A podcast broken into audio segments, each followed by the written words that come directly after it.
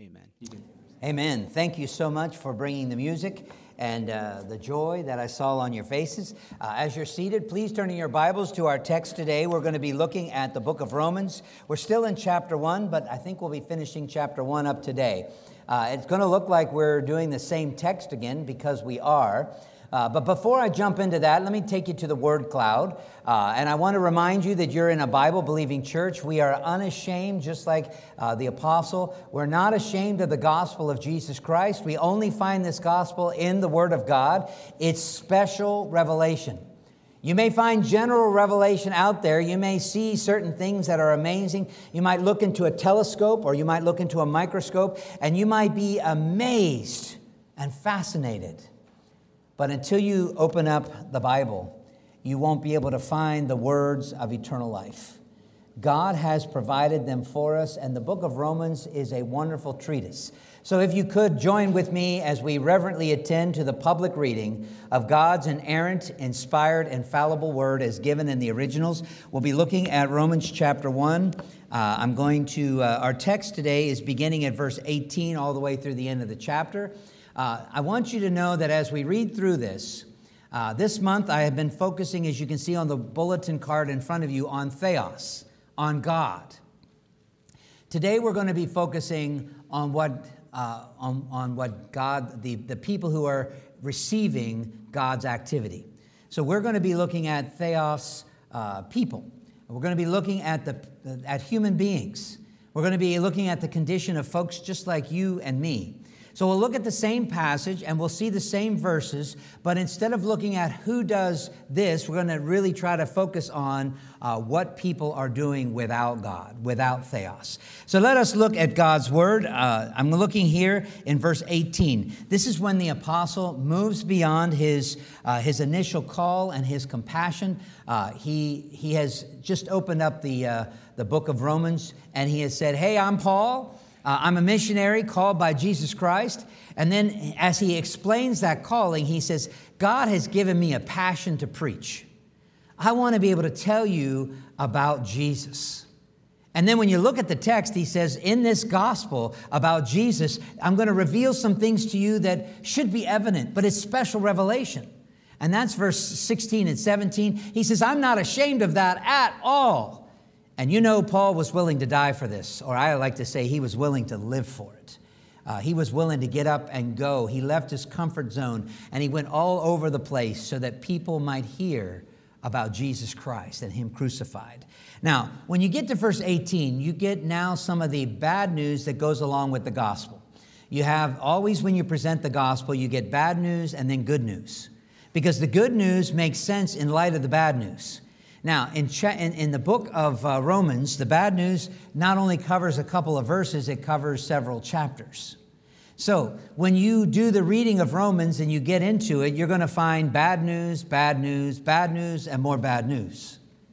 Now, it's all the same bad news, but he explains it and he makes a case. Today, part of what the sermon is, and you can follow along in the fifth or the fourth point, uh, which is the indictment of man the indictment of man. So let us reverently read God's word. Verse 18 For the wrath of God is revealed from heaven against people.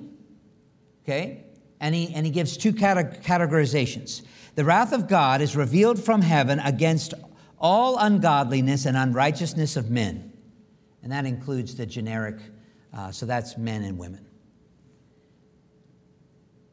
These people by their unrighteousness, they suppress the truth, the aletheia.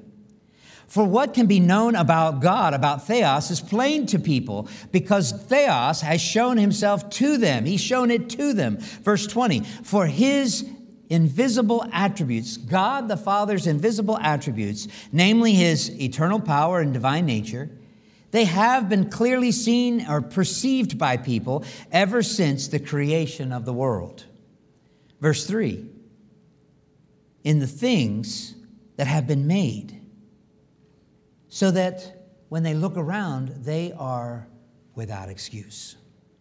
Verse 21 For although these people knew God, They did not honor him as God or give God uh, give thanks to God, but they became fool, futile in their thinking, and their foolish hearts were darkened.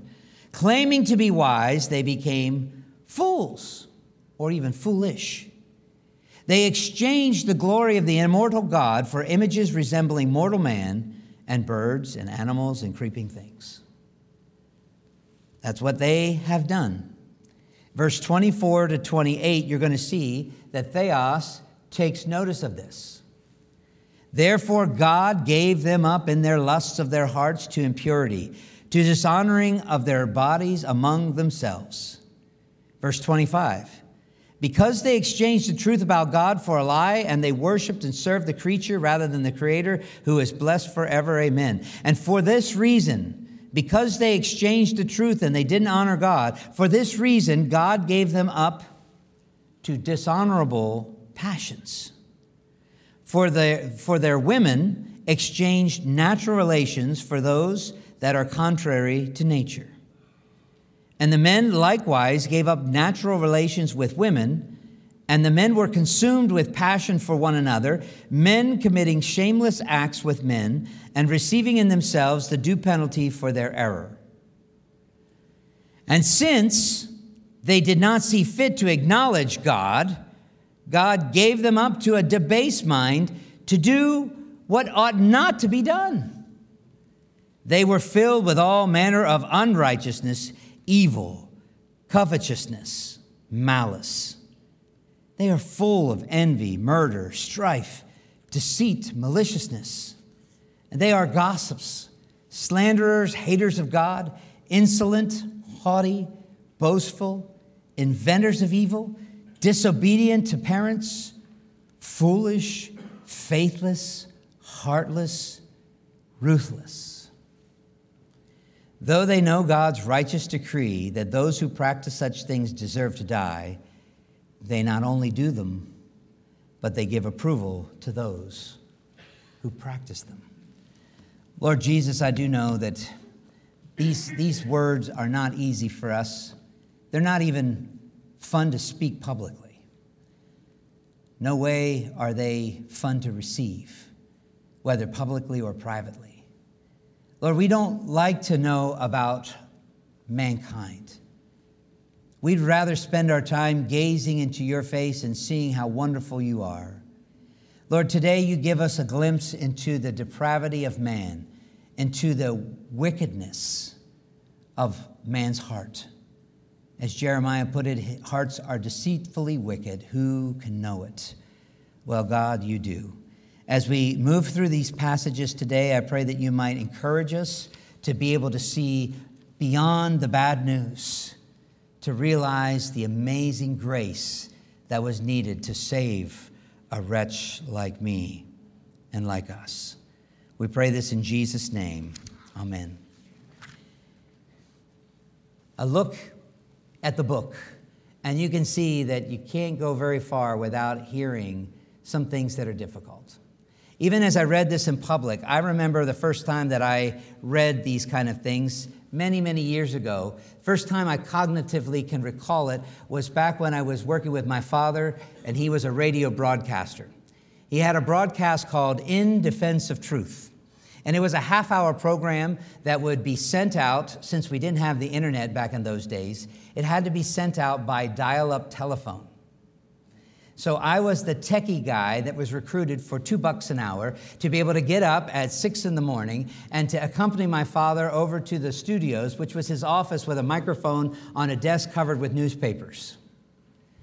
And dad would, uh, when, the, when the time came to hit the reel to reel recorders, uh, you know, I'd, I'd be there to hit that button and he'd say, Yes, ladies and gentlemen. And then he'd go right in talking to the wall for 27 minutes. And as I got a little bit older, he gave me four of those minutes. You know, he'd stick another microphone beside me and say, So, what does the next generation have to say? I didn't know what to say, so I always said about the gospel. I always knew that if you talk about Jesus, you're always going to be timely. Now, when my dad was on the air defending the truth, this was many, many years ago. Like I said, back when I was 12, so that was 40, 45 years ago. Um, my point to you is that's when I remember reading some of Romans 1. And my dad was talking about our culture.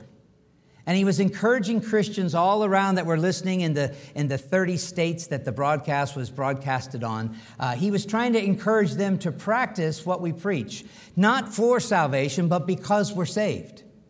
And he would take the Bible and the news just like Spurgeon used to do many years ago, but instead of writing an article uh, in the sword and the trowel, he'd end up putting it on the air and people could listen to it on their, on their stations as they're driving around.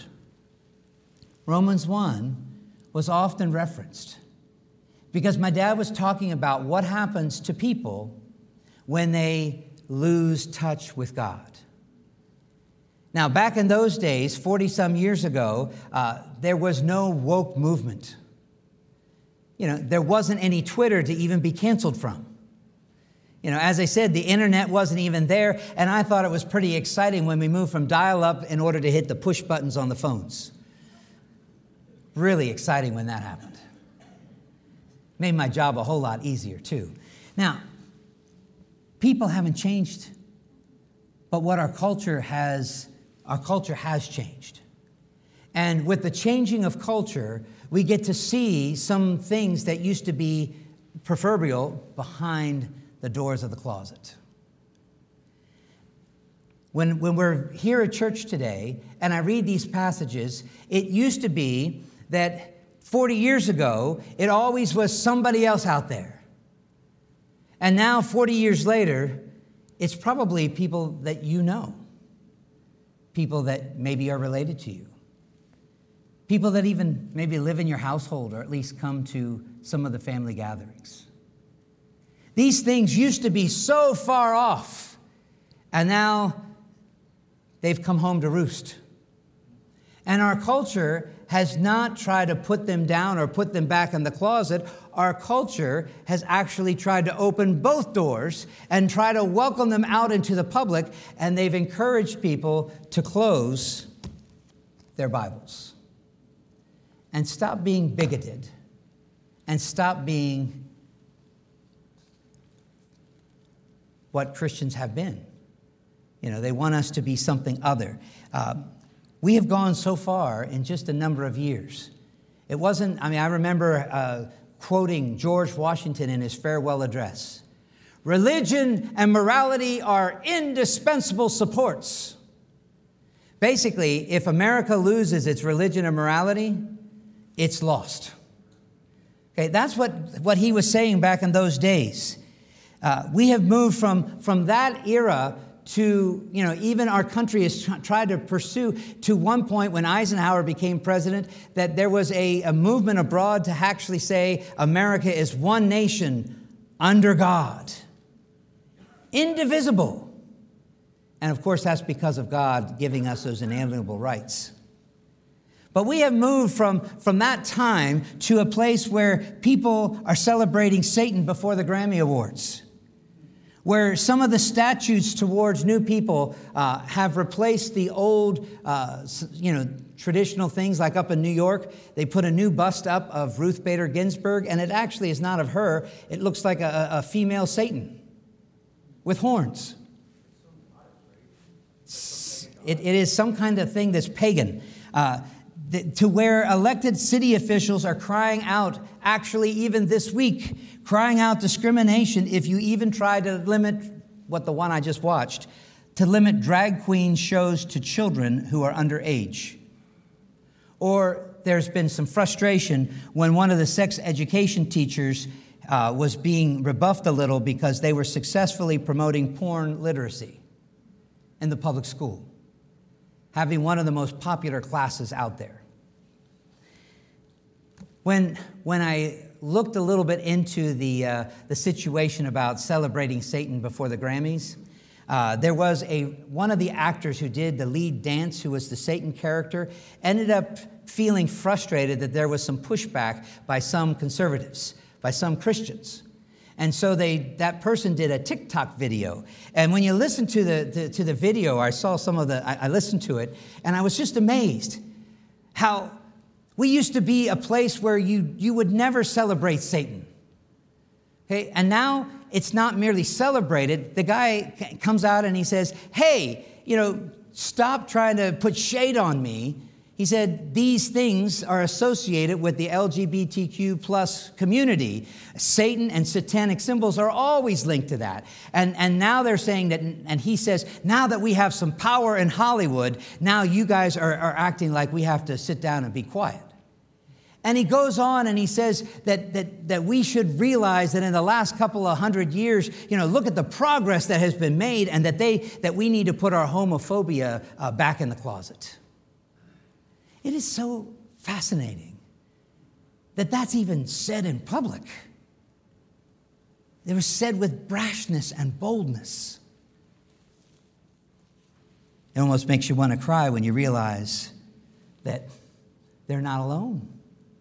There's a lot of people that have bought into this.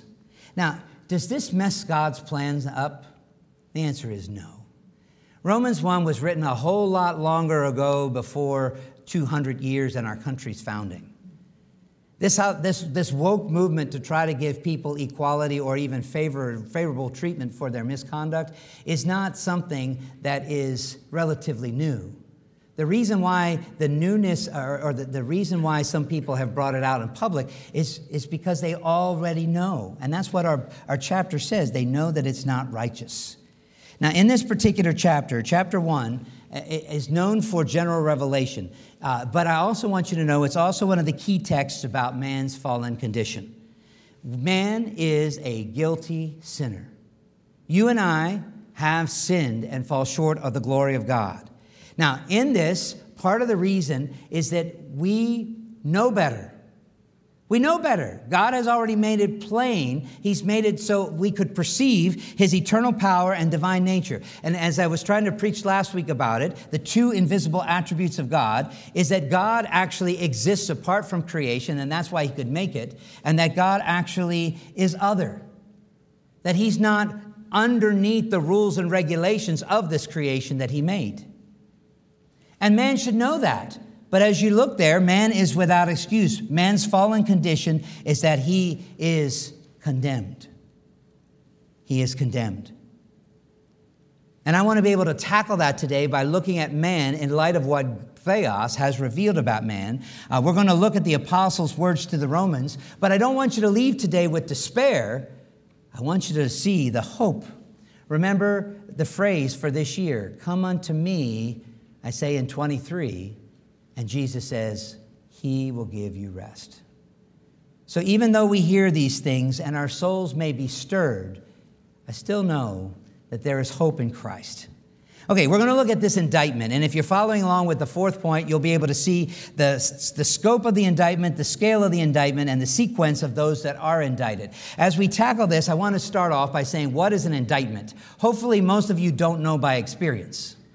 But with a daughter in law school, I have to brush up on some of these legal terms. And my prayer is that I don't get indicted, even though there's some that will go out and make accusations. But an indictment is a formal written statement framed by a prosecuting authority uh, or, or by a jury uh, to charge a person with an offense. It's to make an accusation. And usually it's not just a frivolous accusation, although in this modern age, anything goes. If you heard it on the internet, I think that's sufficient proof for you to be able to accuse somebody of something. But you don't even have to have an internet to be able to accuse people. You can just blame them for anything you want to blame them for because, hey, we're all guilty sinners anyway, right? Uh, so if they got away with something else before, maybe they'll go down for this fall, which they may not be guilty for, of. But this, this statement of indictment, God is revealing in the bad news of the indictment that mankind, men and women, are guilty. And when you look here at this formal illustration or the former, uh, uh, the former, I said the written indictment. When you look here, you're going to see the scope of this indictment. Its completeness is that all of us fall short. And uh, so if you follow along, the orb of this is everyone. Chapter 3, verse 10, if I turn over, you'll be able to see it, that the, the indictment is already declared. Verse 10, uh, he says, As it is written, none is righteous, no, not one. No one understands. No one seeks for God. All have turned aside. That's verse 12. Altogether, they have become worthless. No one does good. No, nobody. He goes on to say, quoting from the Old Testament, that their throats are open graves. They use their tongues to deceive. The venom of asps, asps is under their lips. Their mouth is full of curses and bitterness. Their feet are swift to shed blood. And in the paths of ruin and misery, by the way of peace, they have not known. They have not come to Jesus in 23 to get that rest. They have no fear of God before their eyes. The verdict is in guilty.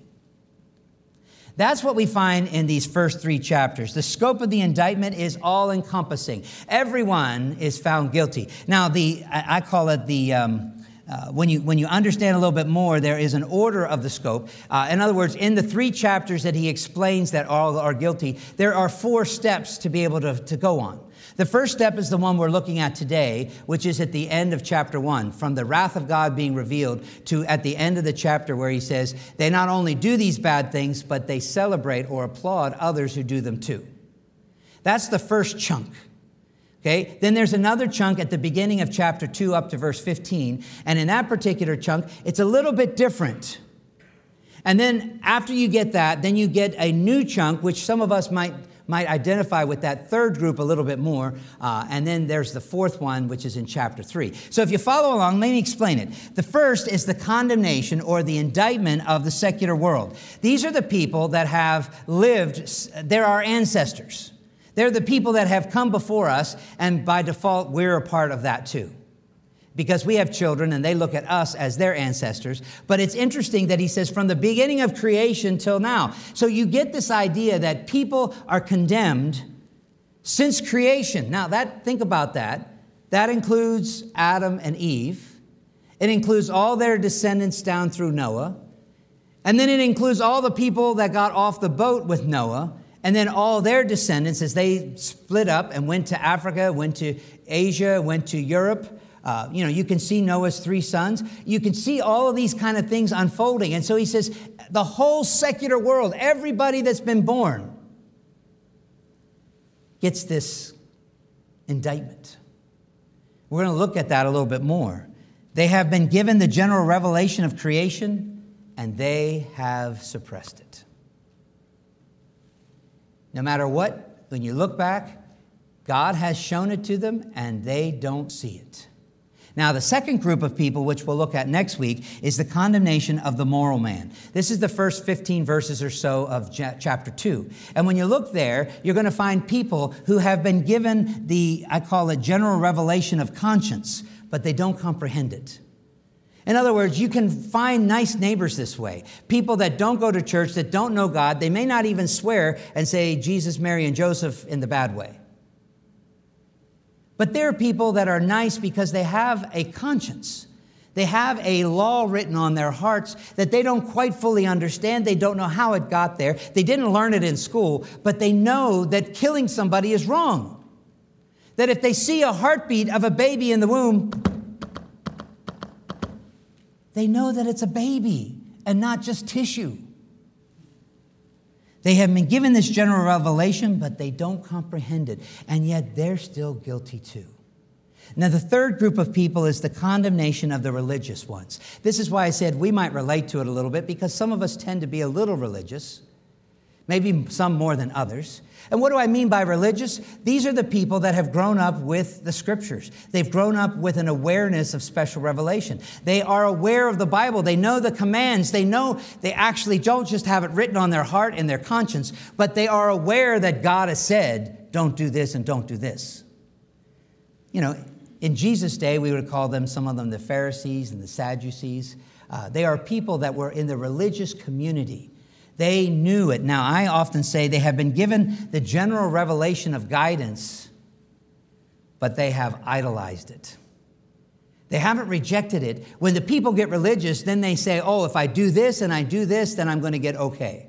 If I give this, or if I go here, I do this penance, or if I say these magic words, then I will be fine you know already that takes you to some of the churches and some of the religions and some of the patterns that either you saw in your past or you even see some people doing today.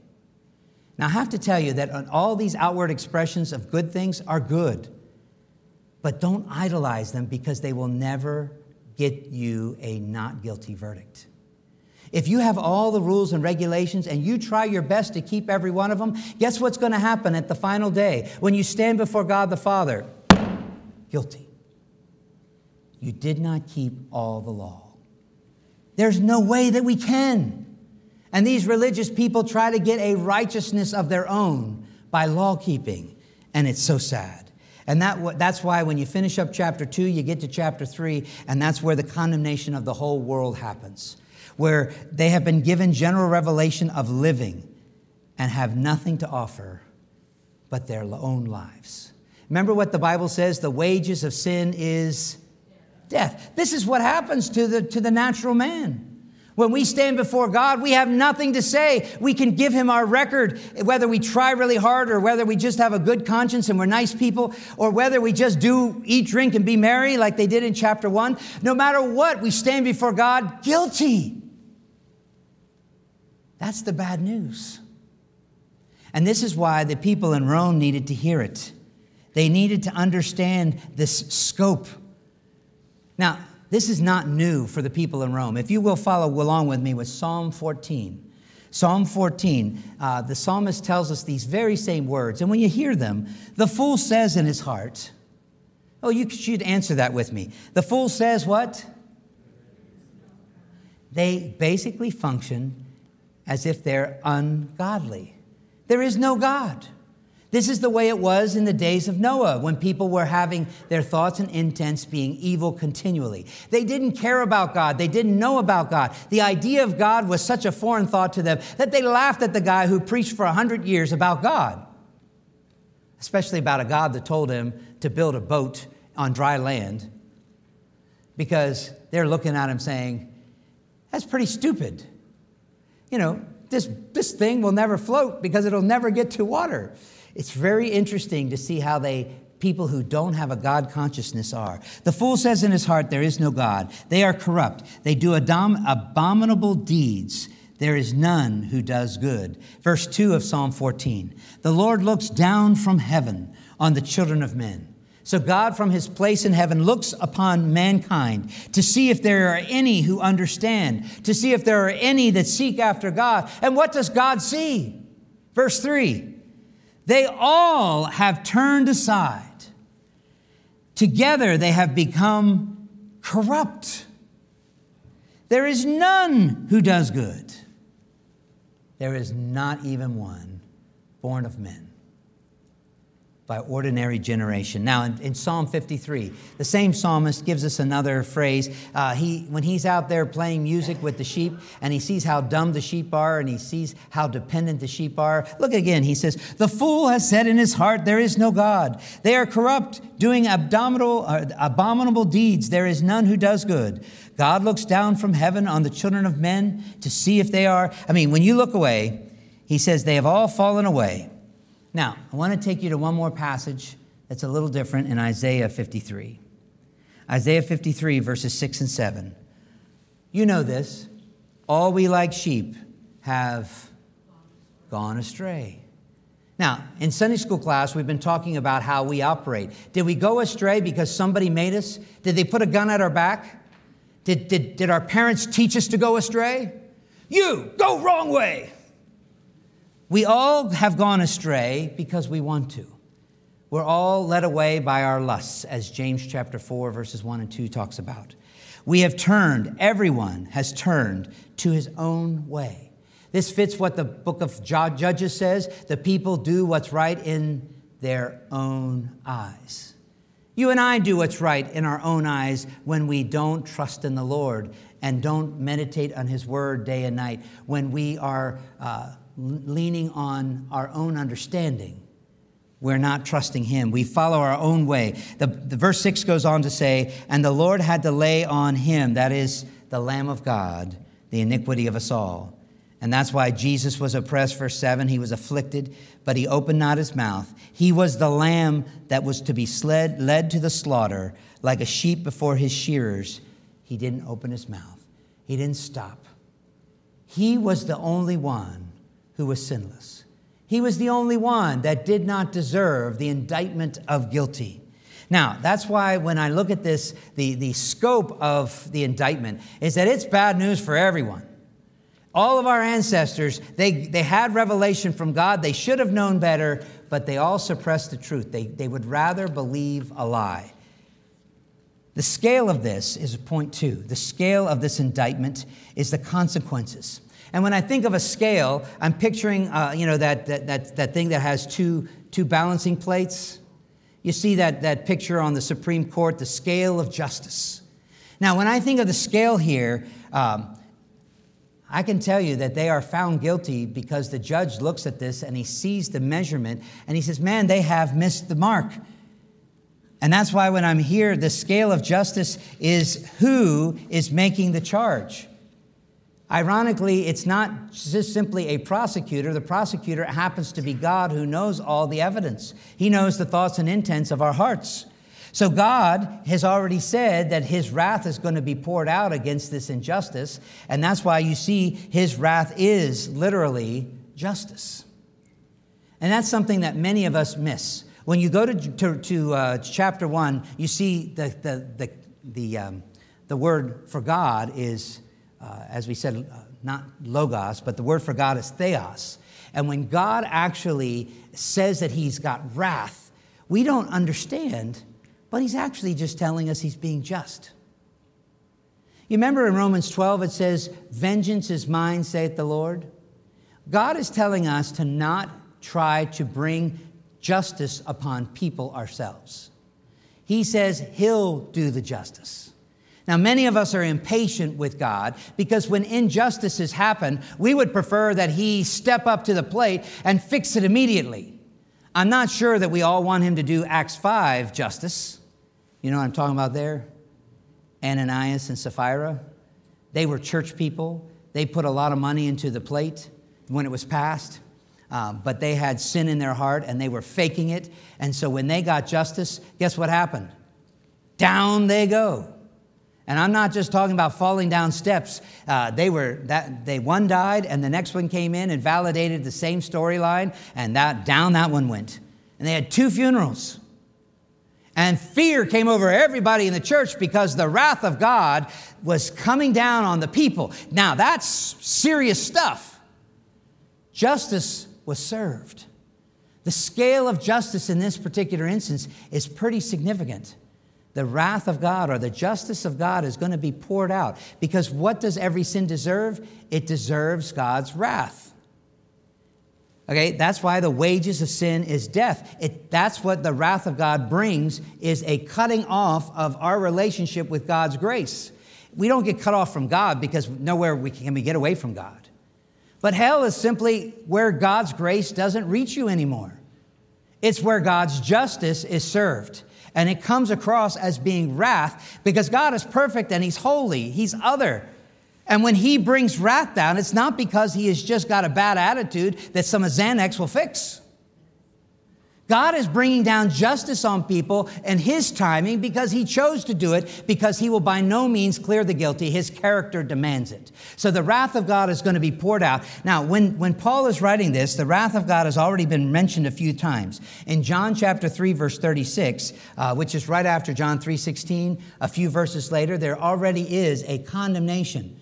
You're already condemned. The wrath of God is already poured out on you if you are not born again.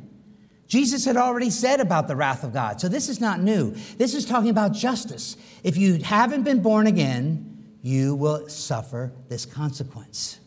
If I go to Matthew 27, verse, verse, verse 46, Matthew 27 is also another place where the wrath of God was poured out. And let me tell you, if you had been there, this is on top of Golgotha's hill. It's not a pretty sight we have a pretty cross over here with a white wrap around it.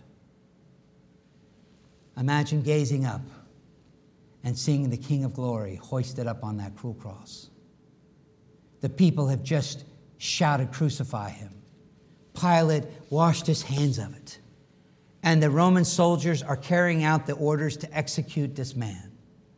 Jesus has already been flogged. So much blood has already been lost that he is barely able to get there himself. He falls down at the weight of the crossbeam. And when they finally put him up there, he has just enough strength to be able to tell us what's going on. My God, my God, why are you forsaking me by pouring out your wrath upon me? Jesus was not confused as I preach every Good Friday, he was letting us know that he understood what he was doing. He was taking the wrath of God that was due for you and me, and he was having it poured out on him. And it wasn't just for a moment in time, it was an infinite pouring out because God is an infinite God and Christ is an infinite God. And so the infinite wrath of God was poured out infinitely, what we deserve for eternity you can also see that the wrath of God is poured out into this broken world. Now, in Sunday school, we're talking about secondary causes and some of the things that happen in this life. And sometimes we get mad at God because He doesn't do things the way we want Him to do. And so when we talked about it, it's really interesting. What would, what would it take for you to get on your knees in prayer today? If you got a cancer diagnosis, What if one of your loved ones was in a car accident with a tube down their chest? Maybe if somebody dropped an atomic bomb somewhere close, would you be on your knees then? What would make us to, to fall on our knees and run to God? It's really, really interesting that when you understand man's condition, the wrath of God is simply justice being served. And we don't have to fear it if we are on the other side of it. But the wrath of God, according to Romans 1, verse 20, is, is due. The scale of justice, as I said, demands it. Uh, we're without excuse for the invisible attributes, namely his eternal power and divine nature. They've been clearly perceived by man ever since the creation of the world in the things that have been made, and people are without excuse. In chapter 2, verse 1, he echoes the same message. Therefore, you have no excuse, O man, every one of you, you who judge. For in passing judgment on one another, you condemn yourself, because you, the judge, practice these very things. Hey, this is bad news, I know. But if you start pointing the people at folks, remember what the saying is? How many fingers are pointing back at you? Okay, you're guilty probably of the same thing. You just packaged it a little different.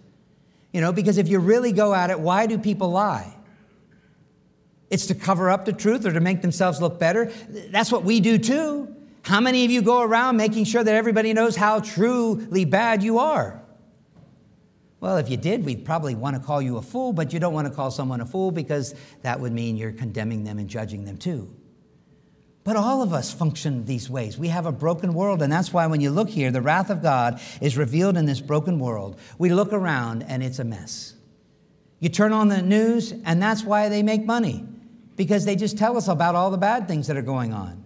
I'm not sure that any of us could turn on a station and listen to a half an hour of good news. I can't even imagine it. I mean, I think I got to get to heaven to be able to have a half an hour's worth of all just good, good, good, good, good, good, good. That's not being boastful, arrogant, that's not being manipulative or deceived, or that's not just covering something up or spinning it a certain way. It's pretty interesting that we live in a broken, fallen world, and part of the wrath of God allows this. Because, this, because in Galatians 6 it says, um, if you sow to the flesh, you will reap corruption.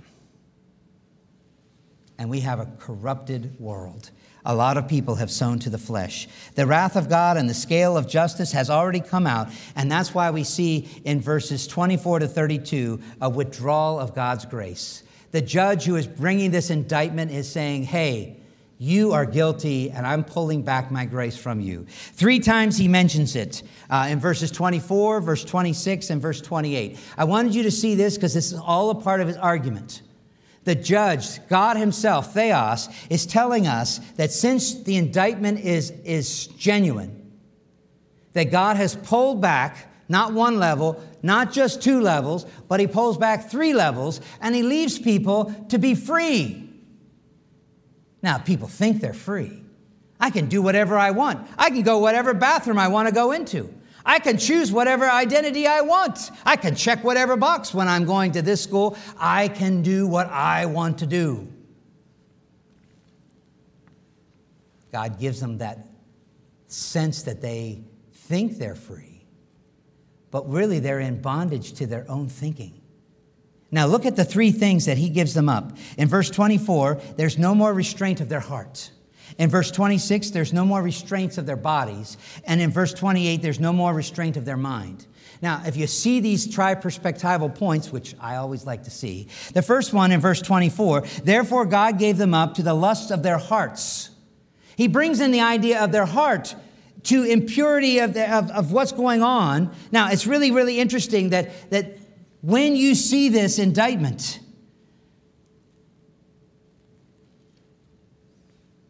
they, they rather love the created world rather than to love God. They look for things on this earth to love and to break the first commandment. You know the first commandment Thou shalt have no other gods before me. And that's why these people are in this world that are part of this uh, from, from our ancestors, they're always looking for something to replace God, a small g, if you will. They want to have other little gods. And how do they have other little gods? They make them up, or they look around and they give credit or they give uh, their worthiness, uh, their time and their energy, and even their offerings to things that are man made, to four footed creatures, to, to winged birds and even to resemble man, and in some cases, to even put man on a pedestal. Or in today's world, to put women on the pedestal.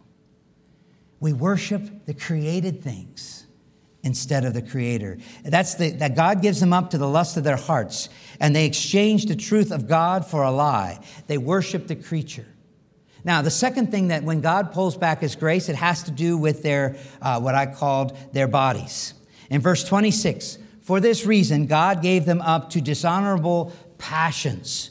Now, you might say that that's their heart, but look at how it's explained. For their women exchanged the natural relations for those that are contrary to nature, and the men likewise gave up natural relations. So the whole point of verse 26 is about natural relations.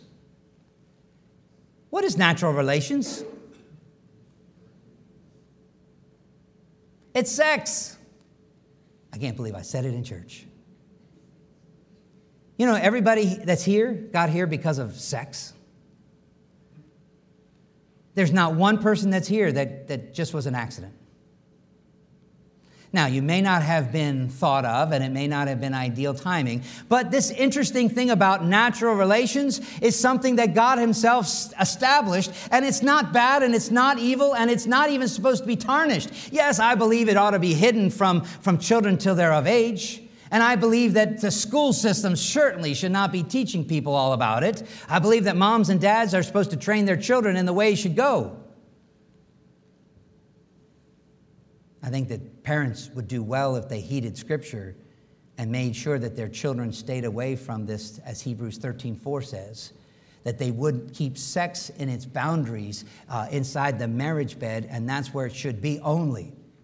Now, when you look here, this dishonorable passions is to do these things which are contrary to nature.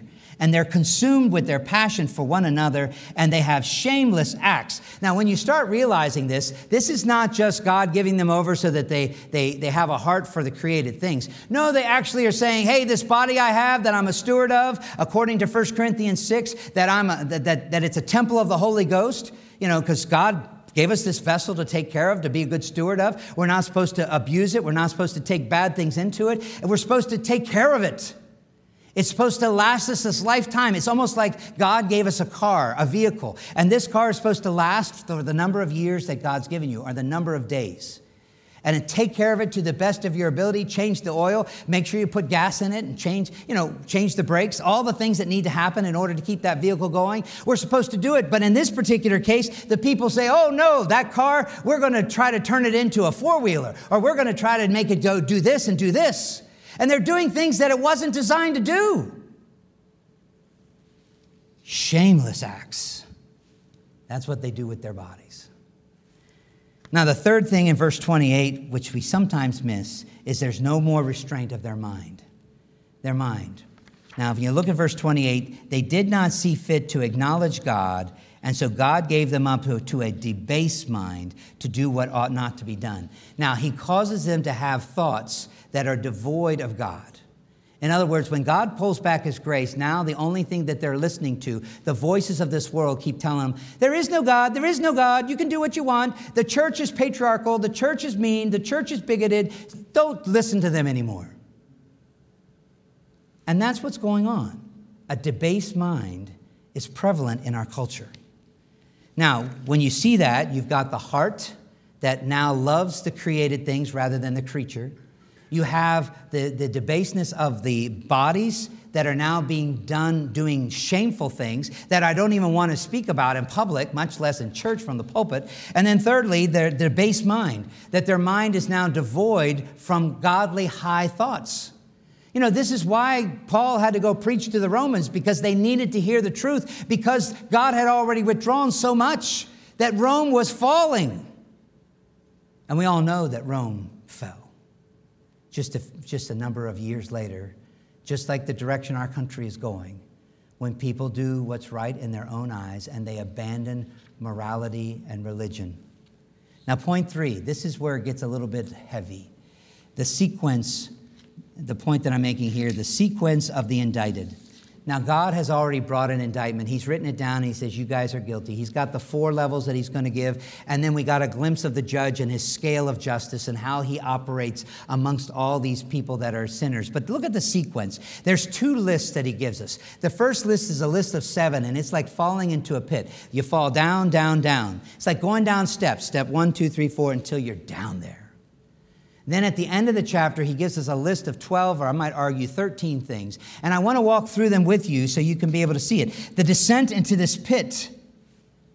It reminds me again of, of the, uh, I guess his name is Sam Smith of TikTok, where he ends up saying, uh, you know, he's surrounded by long haired uh, acolytes and identical red sheaths. He kicked off this performance in an outfit of latex and a devil horn top hat a Grammy description. Uh, no, he goes on to say that they had she devils out there with a wall of fire erupts in behind them. Now, as I read this kind of stuff, I'm like, no way. You don't even find this kind of stuff in, in Fifty Shades of Grey. So much evil. The descent into this pit. If you'll follow along with me, you'll see that there were seven points in verse 21, you can see the list. I'm just going to, uh, to read them and then I'll, I'll highlight what, they, what the list is. For although they didn't know God, that's number one, they did not honor God as God, that's two. They did not give thanks to God, that's three. They, they became futile in their thinking, that's four. Number five, they their hearts were darkened, that's six. Number seven, they claimed to be wise and became fools. Now, let me explain how that unfolded. The first thing is they knew God, but they refused to honor God. There's a lot of people out here because of general revelation know that you're not God, so there is another being. There is something that got us here. Now, it's really sad when the scientists will try to tell you, well, it's just a Big Bang God. In other words, they can't use the word God, so they just call it a Big Bang. It all just poof appeared. And it just randomly and, and mutatedly, it just got to where it got. And it probably took billions and billions of years to be able to do this because it had to, by natural selection, figure out which ones it wanted to keep and which ones it wanted to let go.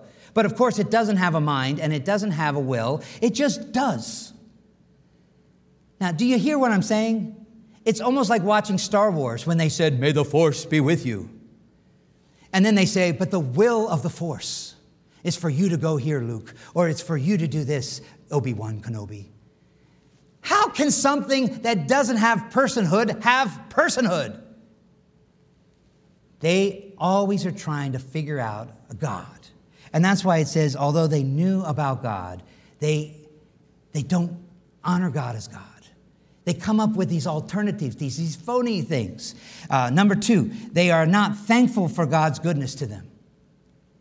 Are you thankful? How often do you say grace before your meals? We have our little, little granddaughter at the table yesterday, and we say, It's time to pray.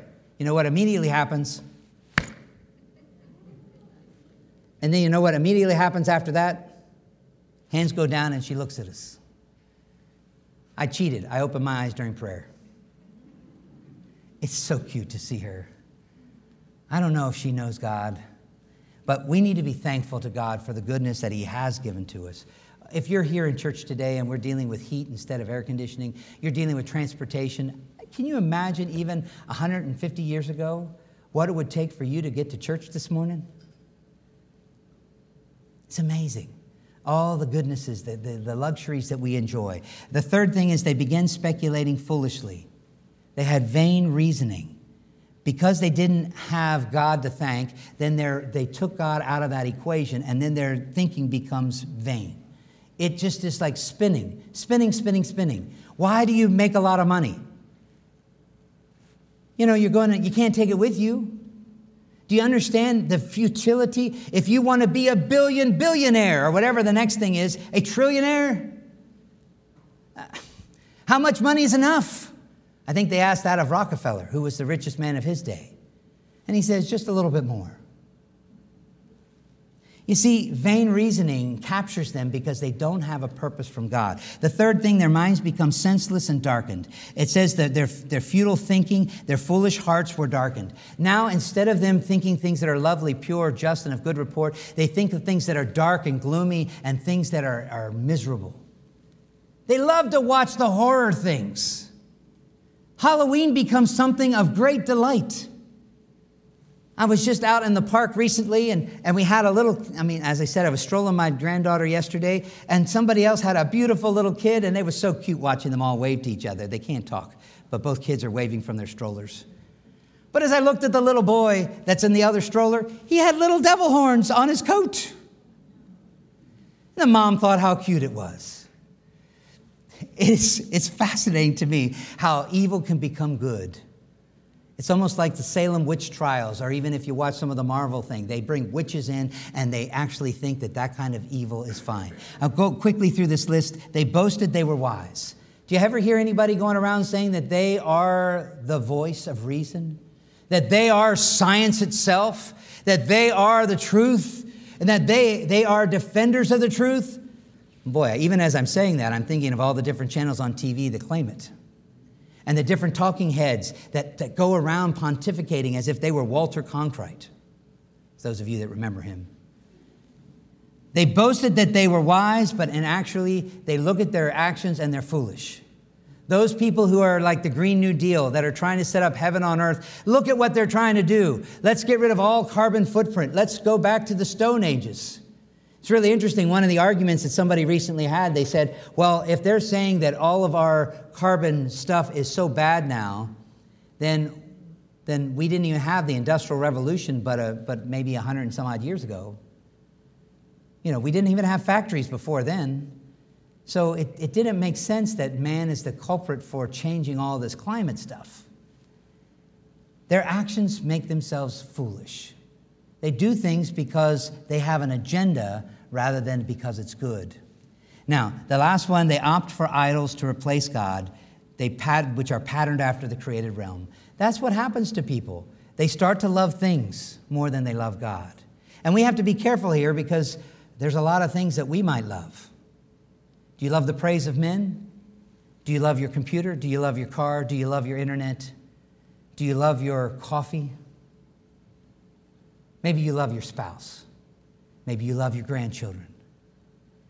Maybe you love a politician and you're willing to give all kinds of money and time for him or her. You see what I mean? There, this is the, the, the, pit that goes down, down, down. They just start to get worse and worse. Now, I want to just walk through that list at the end of the chapter. When you see it, you're, you're, you'll, you know what I'm talking about. Beginning there in, uh, with the debased mind, verse 29. They were filled with all manner of unrighteousness, evil, covetousness, malice. They are full of envy, murder, strife, deceit, maliciousness. They are gossips, slanderers, haters of God, insolent, haughty, boastful, inventors of evil, disobedient to parents, foolish, faithless, heartless, ruthless. And they applaud people who do these things. Now, when I looked at this list, it's so it's such a big list, I can't even explain it. Even if I gave one minute to everything, you guys would be wearied and tired because it's such a bad list.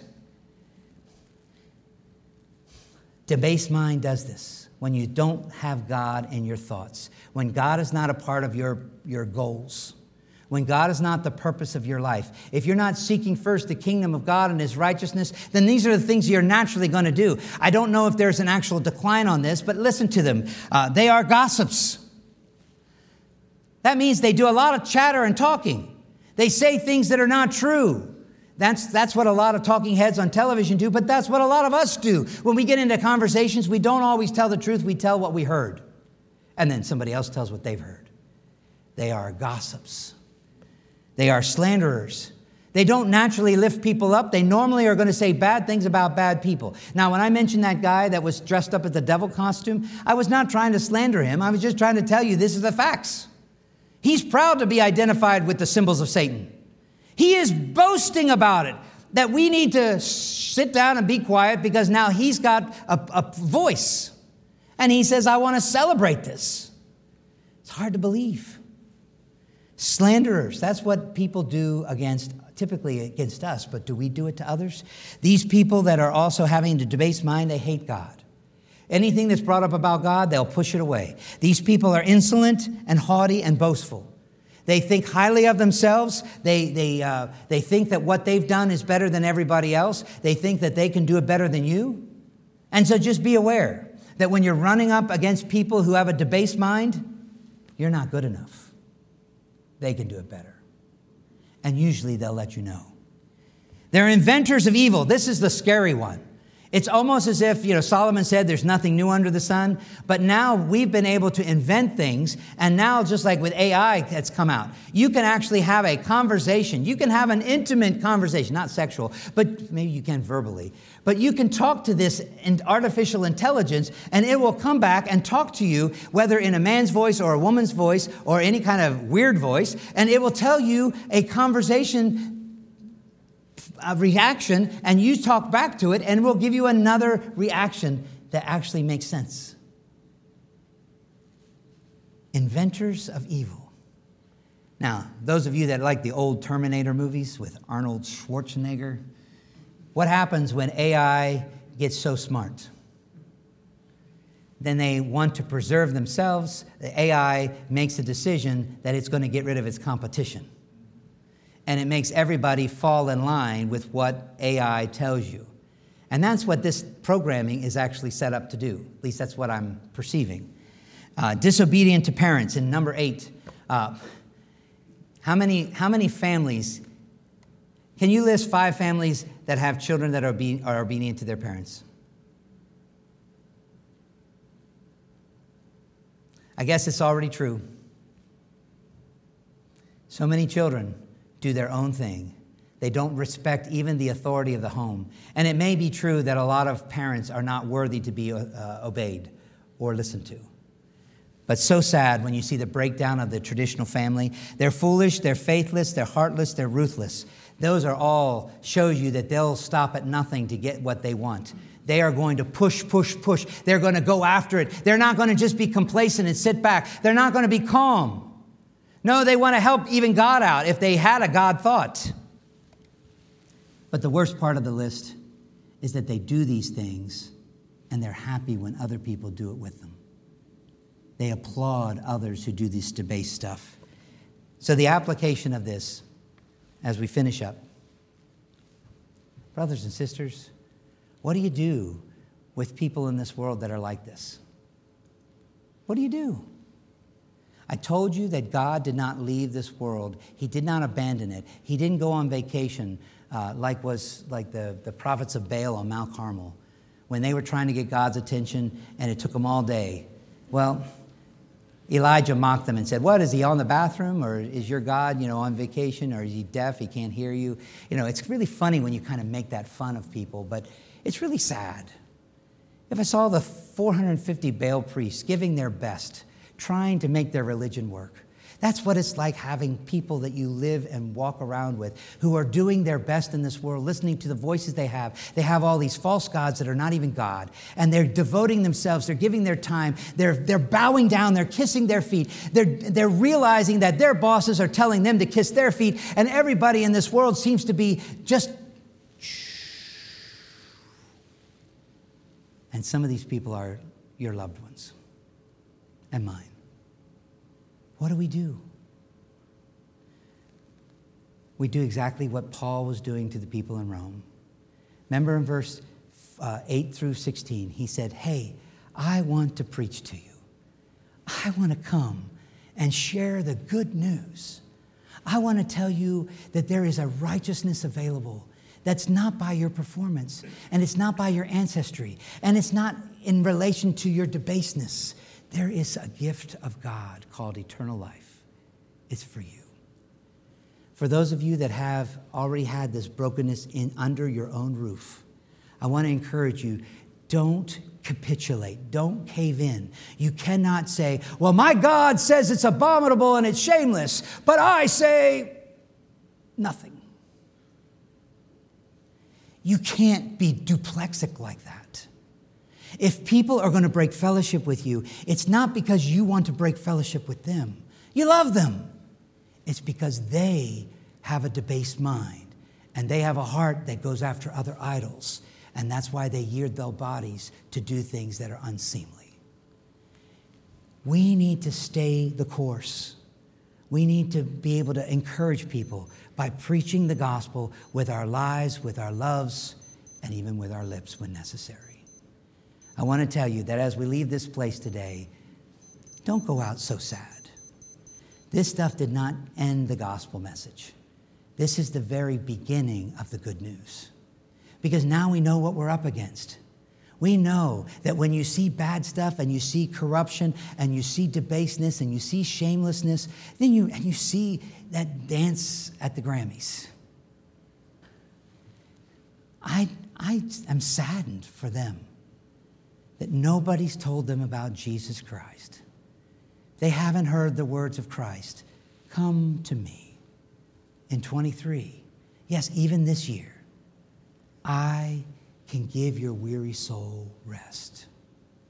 Take my yoke upon you and learn of me.